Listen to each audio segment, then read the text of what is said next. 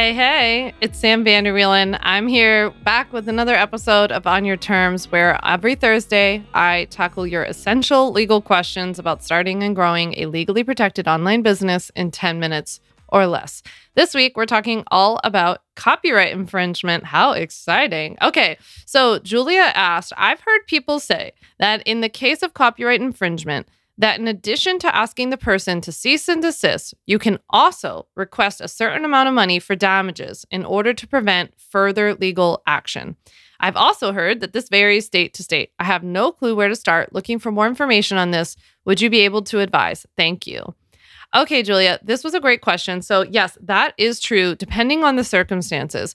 If someone steals your free PDF, for example, and they just represent it as their own, they don't have it lead to a product and they never really make any money off of the PDF itself or the what it ends up leading to, you might not be able to get any money from that.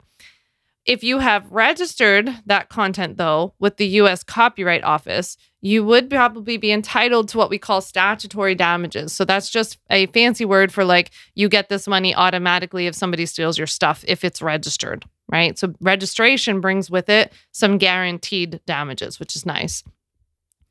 If somebody stole your paid course, uh, on the other hand, and then sold it as their own or your paid product of some sort, Yes, you could go after the damages owed to you for any money that they made off of the sale of your intellectual property, in this case, your course.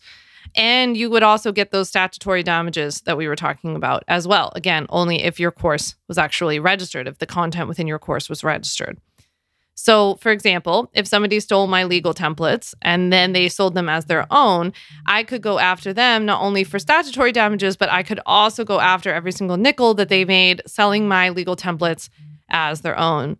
I see you, copycats. You can just exit out of this episode now. okay, so it's another reason why I'm such a big fan of registering your paid, like the content of your paid products, your your bigger pieces of content itself, your work, like with clients, whatever, with the US Copyright Office, because you want to put yourself in a position to collect both statutory and um, compensation damages for the sale of your goods as that person's own. The trickier issue here would be whether you've taken the steps necessary to actually protect your content so you could do something about it if and when somebody steals it and profits off of it. Um, so if that's something that you want to learn more about is like how to actually register your content, how to decide which pieces of content you should register, and then how to go after people once you see them steal it. You definitely want to get registered for my um, training, my live training that I have coming up on April 25th called What to Do If Copycats Steal Your Content. I'll drop a link in the show notes for the waitlist because registration opens up on April 17th. Um, you're only going to have a couple of days to register, spots are limited. I hope to see you there. I hope that this was helpful, and I can't wait to chat with you next week.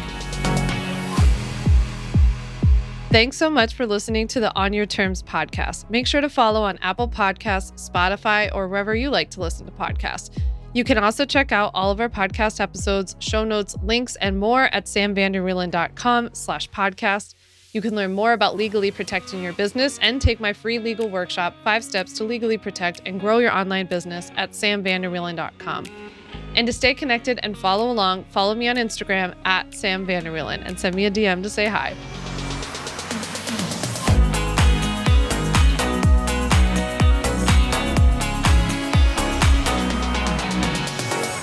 Just remember that although I am a attorney, I am not your attorney and I am not offering you legal advice in today's episode. This episode and all of my episodes are informational and educational only. It is not a substitute for seeking out your own advice from your own lawyer. And please keep in mind that I can't offer you legal advice. I don't ever offer any legal services, but I think I offer some pretty good information.